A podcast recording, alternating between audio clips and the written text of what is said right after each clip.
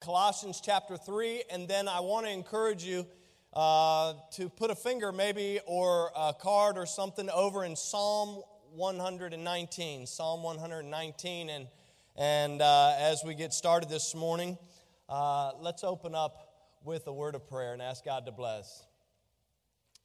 Father, we do thank you for the opportunity that we've had to worship you and sing praises to you through psalms, hymns, and spiritual songs. And God, I pray that you would bless now the teaching and preaching of your word. God, that you would open up our hearts, that you would challenge us. God, as we begin this new year, that we might put first things first. God, I pray for each person that's here. I pray that if there's somebody in our midst or somebody listening online, God, that if they have never placed their faith in Jesus Christ, that today might be that day that they realize they have a need of a Savior. God, someone to forgive them of their sins. And God, that after that realization, God, that they would uh, call out upon the name of the Lord to forgive them and to come into their lives. God, I pray that for those who are believers, that God, that we might desire to bring you the honor and the glory that you so richly deserve, not only today, but in the upcoming year. God, I pray that you be with me. God, uh, speak through me. Use me as a vessel that you can flow through freely. And God will be careful to give you the praise and the glory for all that you'll do. For it's in Jesus' most precious name and for his sake that we pray this and all of our prayers. Amen and amen. Well, as you can see on the screen, uh, we're continuing our series this morning, uh, our new series that we began last week entitled Resolutions.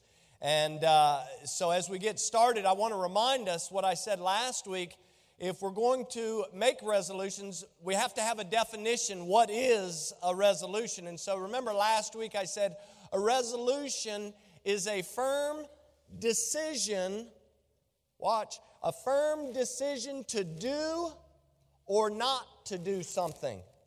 And so let's keep that in mind as we think about resolutions, New Year's resolutions, and and, uh, and a lot of people make New Year's resolutions, but as we talked about last week, many times they last about three days. In fact, some of you here may have made a New Year's resolution, and now on January the 6th, you have already faltered. Anybody brave enough to admit that? Oh, praise the Lord. We got some, we got some brave people. Hold on. Uh, praise the Lord. Listen, we, we falter on some of these resolutions, which is why we need to be concerned of why we're making them, but as I said last week, for who are we making them, right?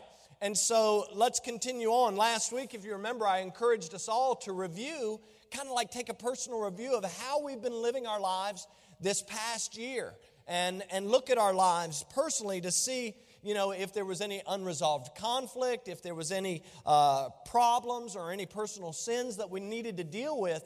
And uh, we looked at the life of David, and we'll talk about that again here in a second. But really, folks, my desire, you're like, why do you do a series entitled Resolutions, right?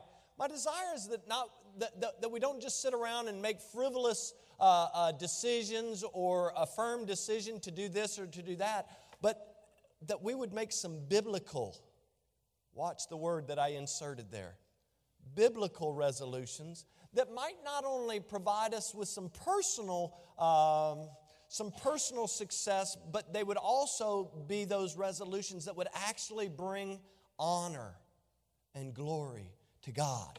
And so today I want us to consider the opportunity that we have when it comes to God's Word. And as you can see, let, God, let God's Word dwell in you is kind of the subtitle here of our resolution today. And, and uh, I want us to consider, you know, we have an opportunity to make God's Word a priority in our lives, but for some reason we rarely do that. Uh, let me ask a question. I was asking uh, my wife yesterday, and and uh, she really didn't play into my hands. But has anybody ever stayed at somebody's home, or been to a hotel, or to a hostel, or to some type of uh, cabin or whatever where you have felt unwelcomed, unwanted. Uh, you know, you go you go to cousin Eddie's house, right, at Christmas, and you got cousin Eddie's dog Snots staring you in the face, right, and you feel unwelcome when it's all said and done. It's like you feel almost out of place. You ever been there? And you may have been on the road, you may have stayed in hotels, you may have been to the fanciest hotels and homes in the world, and maybe you've traveled the world over and you say, you know what? Like my wife, no, I've never really had that experience. I've never been anywhere where I really felt unwelcome or unwanted or unrecognized. You know, sometimes you go places and people pretend like they don't even hear you. Like it, a lot of times that happens, you know, you'll go and you'll call down and say, I'm allergic to feather pillows. Could you send some foam pillows up? And four hours later, you have to call back, right? And so sometimes these happen, but sometimes you go to places and you may feel welcomed. But here's what I've always said you can go to some of the nicest cities in the world, you can stay in some of the fanciest hotels in the world, and after a while, you just want to go home. You just want, listen, you just want to sleep in your own bed. You just want to be able to open up the pantry and pull out a box of cereal and eat it for no reason at all. Just because it's good. You're like, why did that come up? Well, because yesterday I selfishly bought some Pop Tart cereal. Praise the Lord. Whoever created that cereal is a genius. I tried to swindle my wife into eating it, and she just looked at me as if I was an idiot. I was like, babe, it's so good. And I tried to convince her. I said, it's like Cheerios. It's like Honey Nut Cheerios with a touch of brown sugar. She says, no, thank you. I just kept on feeding it to my face. I didn't even have milk. I was eating it as if it was like chips. I was like just sitting around eating cereal. Pray for me. The point is, guys, the point is whether you've ever felt unwelcomed, unwanted, or unrecognized, or if you have been to some place and you have felt loved and encouraged, at the end of the day, you just want to go home.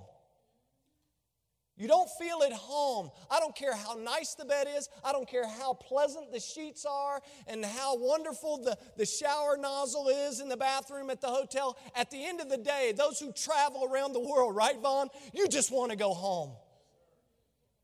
And so let's notice you say, what's the big deal? Well, it's right there in our text. Look at Colossians chapter 3, verse number 16. The Bible says, Let the word of Christ dwell in you richly in all wisdom. In verse number 16, let the word of Christ dwell in you in all wisdom, richly in all wisdom. Now, here's what I want you to key in on. Notice the word dwell, right? The word dwell comes from a Greek word, enoikeo. Enoikeo. It's actually a compound word, which means it comes from two other words joined together. So it comes from the word en, en, which means in, and then it comes from the word oikeo, oi, O Y K E O, oikeo, which actually means to reside, watch this, or to occupy a house.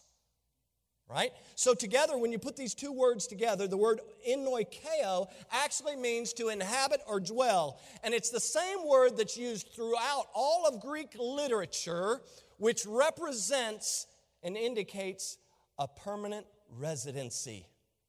It speaks of a permanent residency. It means that it's not going to become tired. It's not going to feel unwelcomed. It's not going to feel like it's unwanted or, or, or anything like that. It's going to take up permanent residency. By the way, some of you may not have a King James Bible in your hand. What I want you to know is that God's word is consistent. So the word dwell or enoikeo in the King James Version is the exact same word are you ready for this? That's used in many, many other translations. In fact, yesterday or three days ago, I counted at least seven. It was the New King James, the ESV, the NIV, the NASB, the RSV, the CSB, the HCSB, all of them use the same word dwell. So you say, well, I don't like the King James. Well, in your Bible, it probably says the word dwell and it comes from the same Greek word. So, whether you have a word for word translation or a theme or thought for thought translation, the idea here, watch the verse again, it says, Let the word of Christ dwell in you richly in all wisdom. So, essentially, all of these versions, it makes no difference what, they're all suggesting and saying the exact same thing. You see, as believers, God, through the Apostle Paul, is telling the church here at Colossus He's telling them that the word of Christ should receive such a warm reception, such a warm welcome, that it should never feel out of place in our heart. So I simply ask the question Does the word of God have that kind of place in your heart as we begin 2019?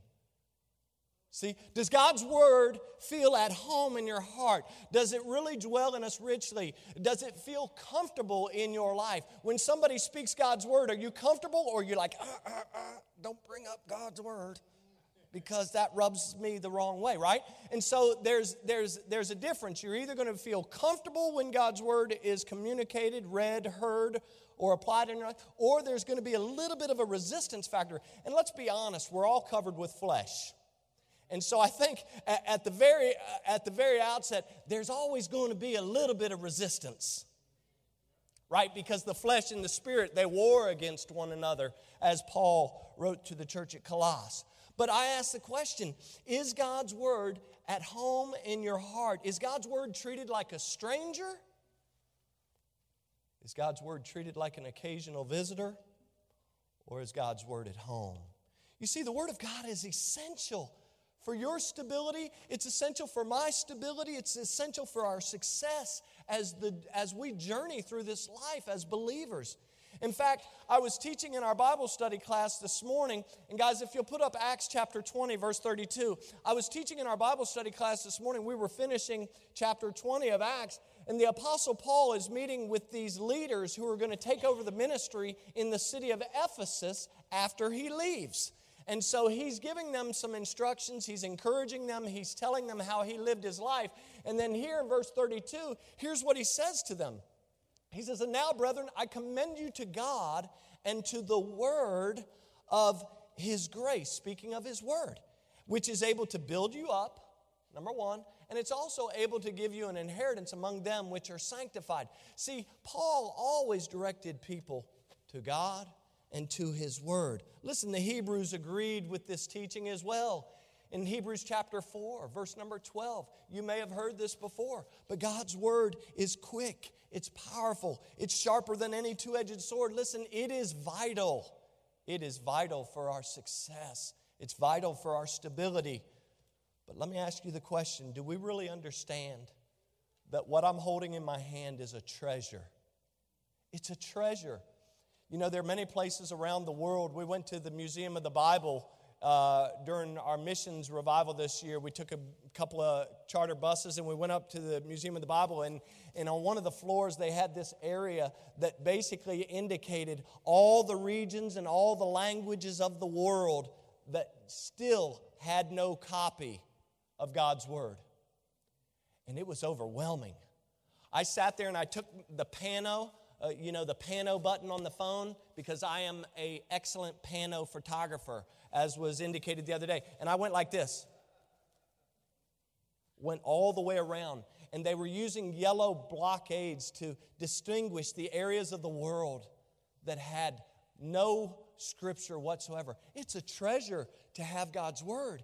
And yet, I'm afraid if we're not careful, we take it for granted. But James, James, writing in James chapter 1 and verse 21, reminds us that, uh, that God's word, that this is how we receive with meekness. He says, Receive with meekness the engrafted word, which is able to save your souls. He tells us this. In Isaiah 55 11, God says that his word shall not return unto him void but it shall accomplish that which he pleases, and that it shall prosper to the thing whereunto he sends it. It's incredibly important when we think of God's Word.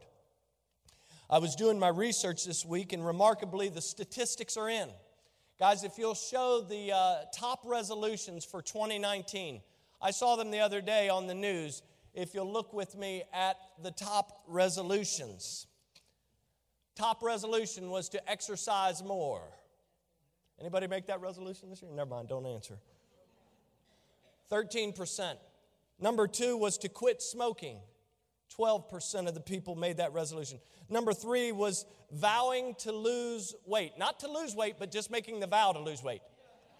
Hey, listen, I'm going to make a vow. That's a big resolution for me this year. I'm going to make that vow.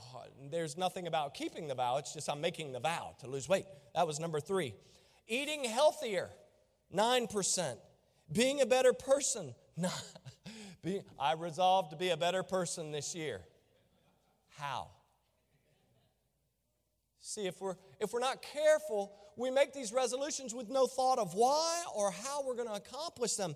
In fact, if you think about it, look at all these, keep them up there for a second. All of these deal with the desire to improve our health, to improve our life, or to improve our behavior. But I suggest that if, that if God's word took up residency in our hearts the way that Colossians 3:16 says, that all three of these would see results. We would have improved health, we would have improved life, we would have improved behavior. But I would suggest that we would also see a fourth category fulfilled if we allowed the Word of God to dwell in us richly in all wisdom. And I believe that would be an improvement in our spiritual journey as well.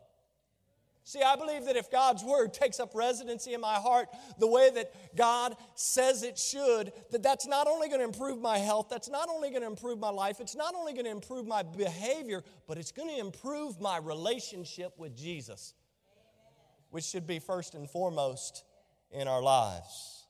It's been said that our character and our desire of our hearts won't change until our habits change. Think about it it said, Our character and the desire of our heart won't change until our habits change, which is why I tell people every day. Some people come to me, ask questions, counseling question, or just advice or whatever. And if I recognize that there's an area that we can get some biblical help for, then I'll, I'll point that out. But I encourage people all across the board, whether you ever come to me or not, put something good in every day right? Open up the tank, open it up, put something good in every day and let it flow down to the, not even into the recesses of your mind, but to your heart, right? And if we'll put something good in, and when I'm talking about putting something good, I'm referencing God's word. Put something good in. But I can tell you this, and this is a different message for a different day, but time in God's word just doesn't happen. It just doesn't happen. Uh, we have to choose wisely to make that happen. It's crazy to me. It seems that we have time for all kinds of things. We have time to check email. I heard, I was talking with somebody, uh, I believe it was yesterday, and I said something about email me or I'll email them, and, and it was something about this person had a thousand unopened emails. I was like, what? I was like, delete them all. You take control of that email and just get rid of all of those emails. Because if you haven't opened them up, they're, they're, they're, it's, listen, get rid of it, right? We have time to check email. We have time to scroll through social media sites. Uh oh. Hours upon hours. Does anybody have that little thing on their phone that tells you at the end of the day how much time you spent on social media? I've been noticing that my phone tells me that uh, recently. It just recently started telling me, you spent 42 minutes on the interwebs or whatever, right? Anybody get a message that says you spend hours upon hours upon hours? You've got carpal tunnel thumb, carpal tunnel finger, because we spend so much time scrolling. Listen, we take time to email, scroll through social media. We take time to run errands. We've got sports. We've got every other thing else in the world, and yet we treat God's word many times like an unwanted guest in our heart. Say, well, I don't have time for that. That's what I do on Sunday. No, no, please, no. We get together on Sunday so that I can encourage you, so that you can encourage me, right? We're to encourage one another. I'm to challenge you to be better than you were yesterday. You're to challenge me to be better than we were yesterday. We don't get together just on Sunday to open up God's Word. We get together on Sunday to worship God. We get together on Sunday to pray to God corporately as a body. We get together to, on Sunday to celebrate God. This should not be, listen, we're hurting. If, if your only dose of spirituality is Pastor Greg on Sunday, may God help us all. We got, we got, we got to allow God's word to dwell richly in our hearts, in all wisdom, right? It's so incredibly important what we do with God's Word. In fact, Ephesians 5 in verse 15 and 16, very familiar couple of verses of Scripture, the Bible says this See then that you walk circumspectly. That word circumspectly means carefully. See then that you walk carefully, not as fools, but as wise. Redeeming the time because the days are evil. That word redeeming, you've heard this before, it means to buy up or to make good use of the time that we have. And if there's one thing I recognize, is that the closer I get to that side, time is running out of control. It seems like it was January the 6th, just two weeks ago. And here we are again. January the 6th, 2019. Oh, what a privilege to spend time in God's Word. Psalm, if you're in Psalm, if you have that finger in Psalm 119, we'll flip back and forth, but Psalm 119 in verse number 18, the Bible says, Open thou mine eyes that I may behold wondrous things out of thy law. The psalmist here is basically saying, Uncover. He's saying, God, uncover, open up my eyes. In other words, give me some spiritual goggles that I might be able to see and behold some of the hidden things that are hidden from natural vision. In other words, give me the spiritual wherewithal to see some of your wondrous works. In Psalm 119, in verse number 27, uh, psalmist again says, Make me to understand. What he's saying is, separate from me mentally, distinguish the way of thy precepts. When, when God's word says precepts, it's referencing his word, right? Instead of my precepts, the psalmist says, notice it says, Make me to understand the way of your precepts. See, we have our precepts. We have our own desires, our own thoughts, our own ways, right? But the psalmist says that's no good. He's like, God, Help me, help me to understand, help me to know more fully what your precepts are all about. And notice what he says will happen. He says, When you do that, so shall I talk of thy wondrous works. Only the Lord can put his wisdom in our hearts, and he does so through his word. Last week, I referenced earlier, just for a second, we looked at the sad story surrounding David's sinful downfall with Bathsheba. But if you remember, we also took time to celebrate his personal repentance, uh, God's restoration in his life, and then also what David said. Remember, he said, Then will I teach transgressors thy way, right? And sinners shall be converted unto thee. That was verse number 13 of Psalm 51. He said, Here's what I'm going to do, God. Now that I've repented, now that you've restored me, here's my New Year's resolution. I'm going to teach transgressors thy way. I'm going to teach others just like myself. So here's what I am minded about David was a man covered with flesh, right? He was a man of sinful passions and pleasures, just like you and I. But he was also a man after God's own heart. I was talking with somebody earlier this morning, and it's amazing how so many people uh, feel like they can't be used of God because they have a sinful past. Can I tell you that's the devil? That's the devil trying to hold you in your tracks. God wants to use you today. He wants you to quit looking back and to begin to look forward. It's okay to take a review and to repent and to allow God to restore our lives. But it, then we ought to keep moving forward. We shouldn't look back. I think about what David said at another critical point in his life. In Psalm 63, in verse number one, notice what he says. He says, Oh God, thou art my God. He's saying a couple of things there. He's referencing Elohim and El. He says, Oh God, all powerful God, you're my God. You're the only God I have. Notice what he says. He says, Early will I seek thee. Look to your right and to your left to the walls. The letters are up there on the wall. It says, First things first. When David says, Early will I seek thee, that's exactly what he's saying.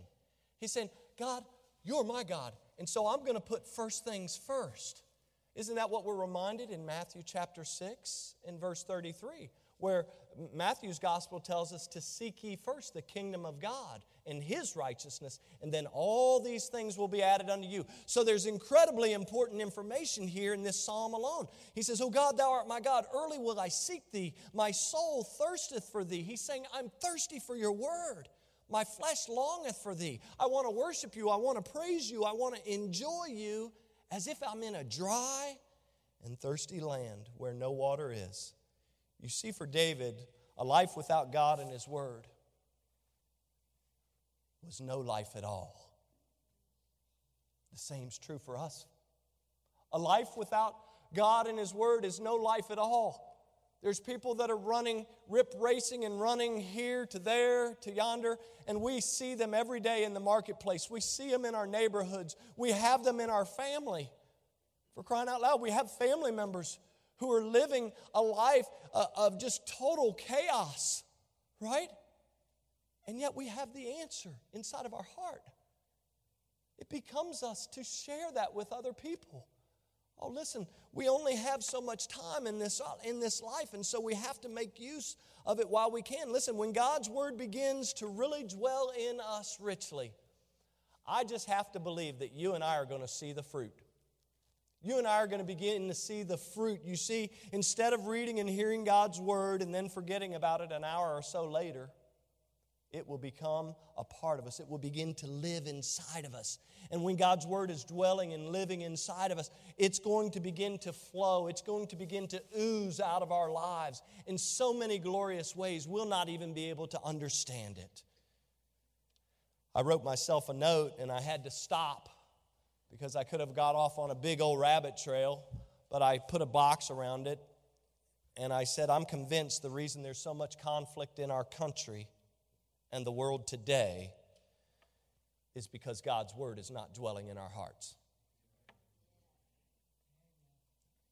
We expect, as believers, people who have no relationship with Jesus to act as if they do, which is why we many times neglect the opportunity to share Jesus with them. We say, well, you ought to act like I act. Well, that's ludicrous. That's ludicrous to think that somebody is going to speak to you kindly. They're going to treat you with, uh, with mercy and forgiveness and, and all those things that we should be giving to one another if they don't have a relationship with the Lord, which is why it's so important that we let God's word dwell in us richly so that when we get into confrontation with other people, we can allow a little bit of Jesus out instead of ourselves. Am I right? Folks, God's word is authoritative.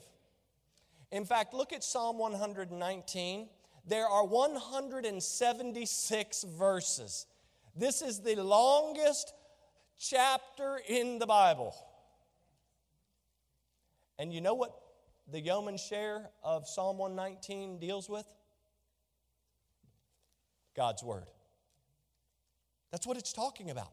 It's talking about God's Word. In fact, in this psalm alone, God's Word is referenced with these words it's referenced as God's law, His testimonies, His ways, His precepts, statutes, His commandments, His judgments, His word, all of which refer to God's precious word.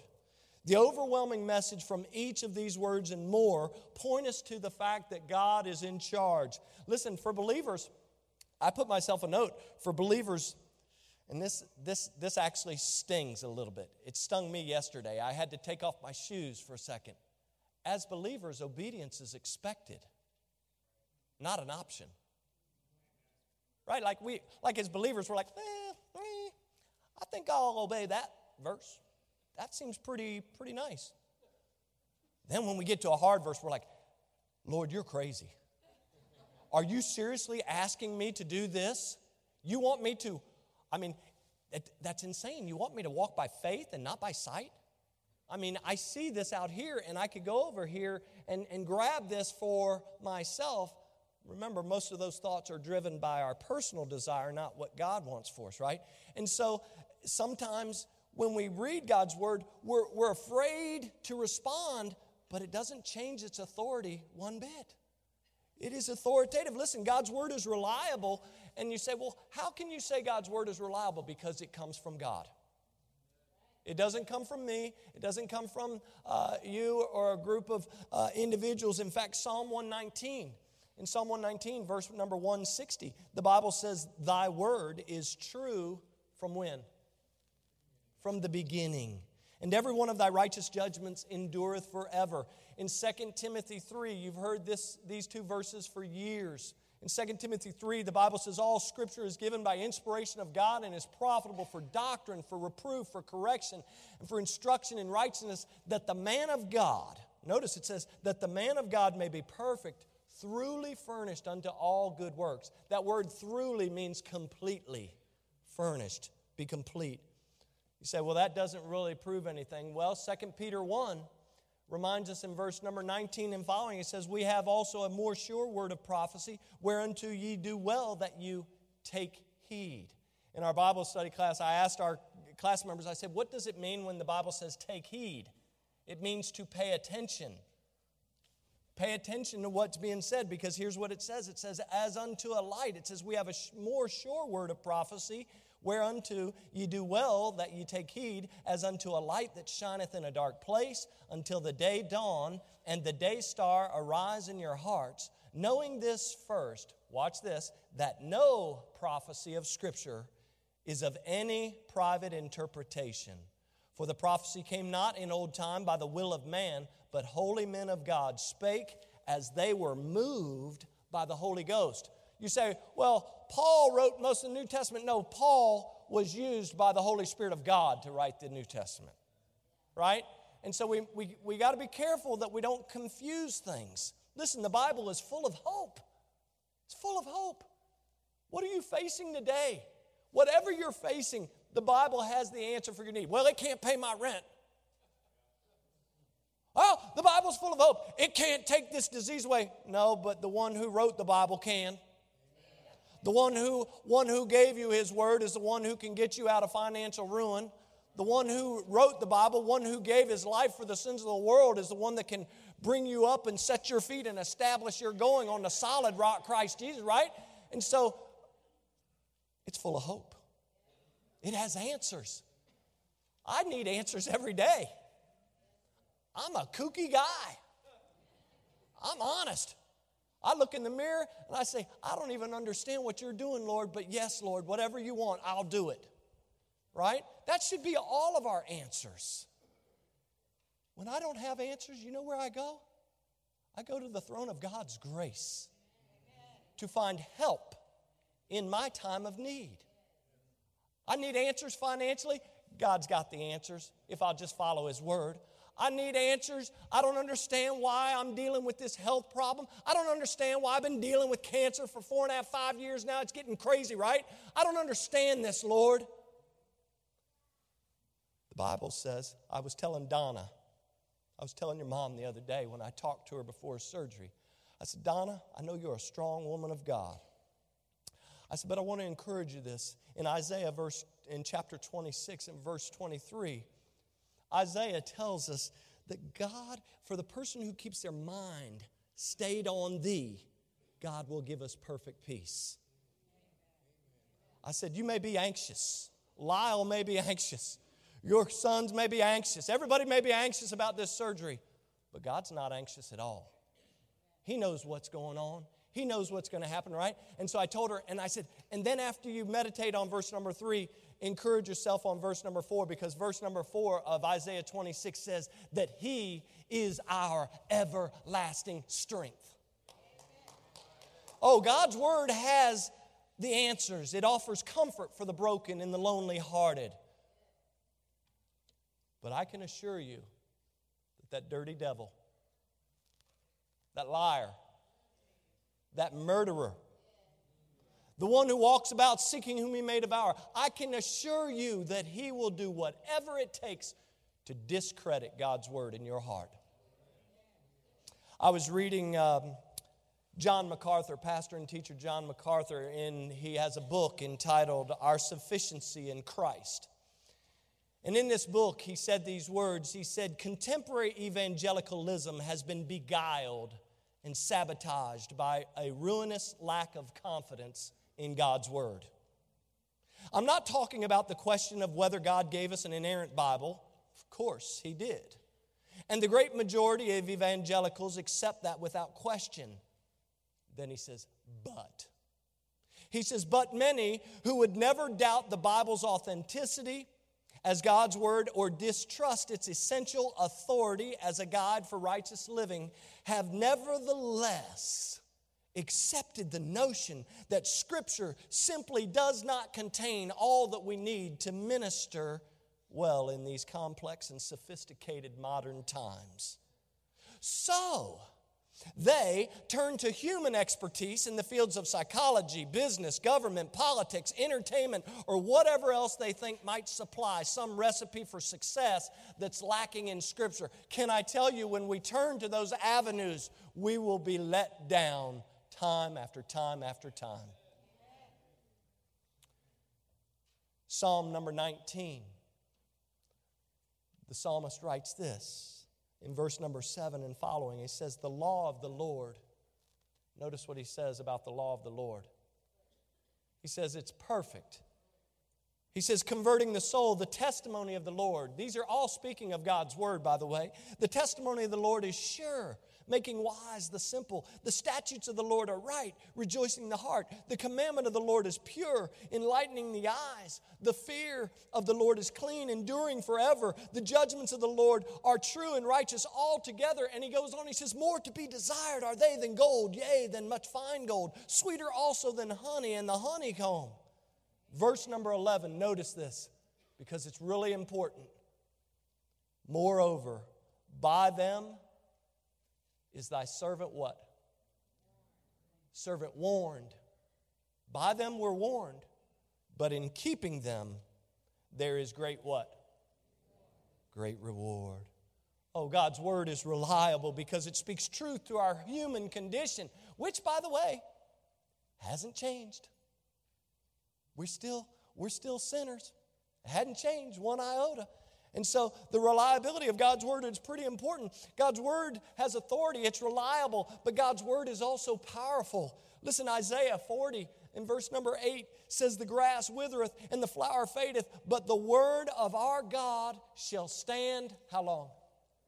Somebody say it again. How long? Forever. You, we need to convince ourselves that God's word isn't going anywhere. It doesn't matter what's going on in the world, His word will stand forever. Oh, God's word brings life. We know that faith cometh by hearing and hearing by the word of God in Romans 10 17. We also know in John chapter 3, Jesus said, Verily, verily, I say to you, except a man be born again, he shall not see the kingdom of God. We know those things. But Psalm 119 and verse number 93, the Bible says, I will never forget thy precepts, for with them thou hast quickened me. The psalmist says, Your word has made me to live, has brought life to me. Oh, God's word brings life, it brings stability, as I said. But there's a good news and a bad news situation here. You say, What's the bad news? The bad news is found in 2 Timothy 3 in verse 12. You see, because that verse reminds us that all that will live godly in Christ Jesus shall suffer persecution. You walk out these doors, there's not going to be many people encouraging you to get into God's Word, which is why I'm encouraging you today to do it. Right? You walk into your job, you walk into the workplace, and many of you work in very difficult situations where if you even mention the name of God or Jesus, you can be, you can be reprimanded. And, and, and this, this is a sign of the times, folks, that we're living in.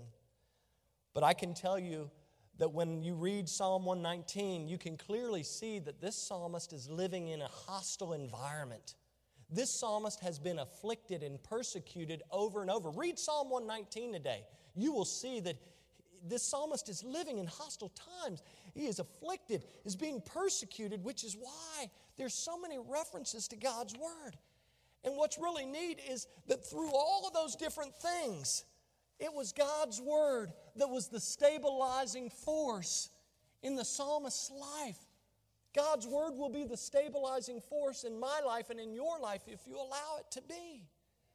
In verse 92 of Psalm 119, the psalmist put it this way He said, Unless thy law had been my delights, I should then have perished in mine affliction. Unless I took joy in your word, Lord, I would have perished long time ago. Oh, it brings life, it brings stability, it brings direction. Thy word is a lamp unto my feet and a light unto my path. Psalm 119, 24 also says, Thy testimonies are my delight and my counselors. I was, I was reminded of this story, and, and uh, you may have heard about the man long time ago who needed to know God's will for his life. And so he did one of these. He was like, eh, You ever done that? It's like, uh, Lord, what do you want to say to me? And he did one of those and he pointed to the verse of scripture. He needed to know what God's will for his life was. And the verse that he pointed to said Judas went and hanged himself. He said, Hold on a second, I don't like that one. Uh, it was almost like he's rolling dice.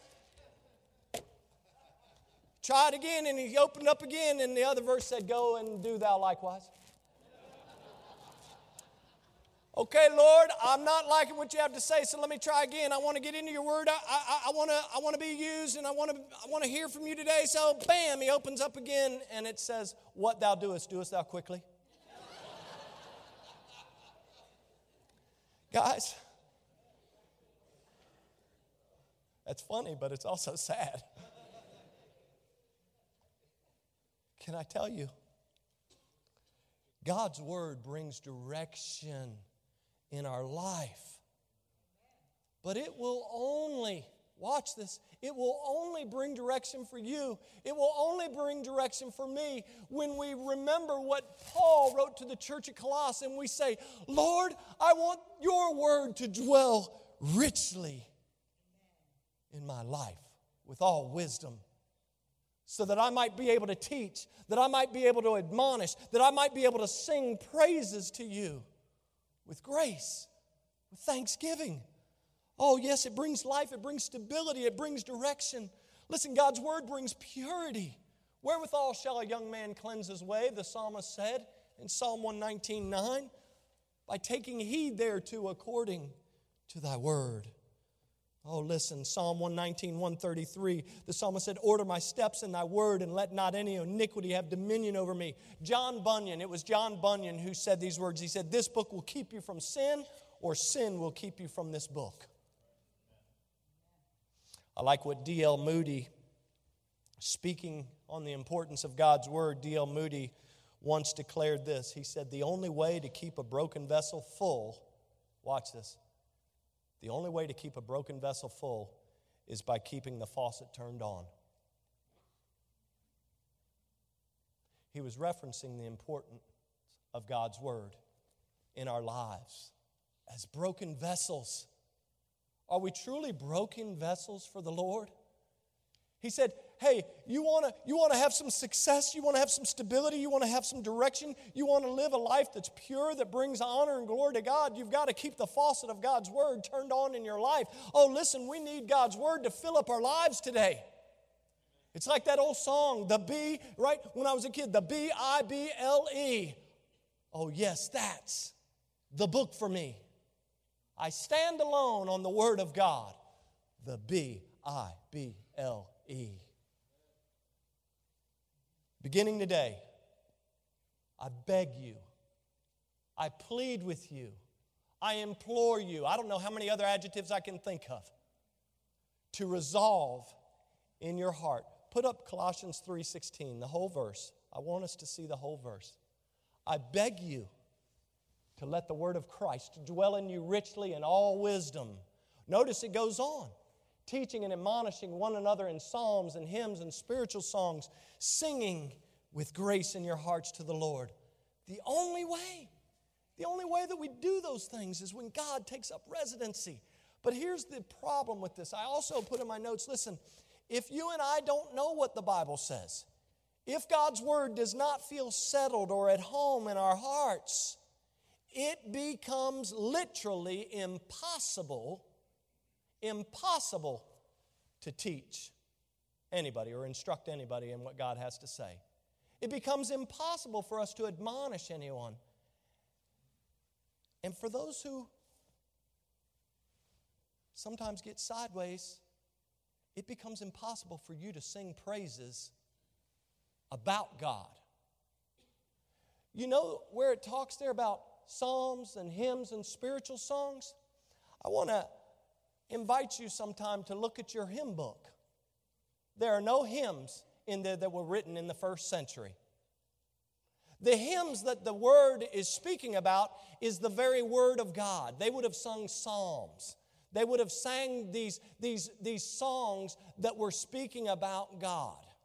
They were not talking about, what is this called? Soul stirring songs and hymns, right? Or the beautiful hymn book, whatever the name of it is. And I love all our hymns, but I also love spiritual songs. But guess what? When I was a child, I also learned this in Psalm 25. Psalm 25 was the first one that I learned. In fact, Psalm 25, verse number one Unto thee, O Lord, do I lift up my soul. Unto thee, O Lord, do I lift up my soul. O my God, I trust in thee. Let me not be ashamed which transgress, or uh, let me not be ashamed, let not my enemies triumph over me. This is what they were talking about. Unless God's word dwells in us richly, we don't know how or what to sing about God, and much less do it with thanksgiving in our hearts, right? Let it dwell richly in your life. It will not only reap personal rewards, it will reap God honoring rewards. Thank you so much for listening. If you'd like more information about our ministry, check out our website at battlefieldbaptist.org or follow us on Facebook and Instagram. We'll see you next time.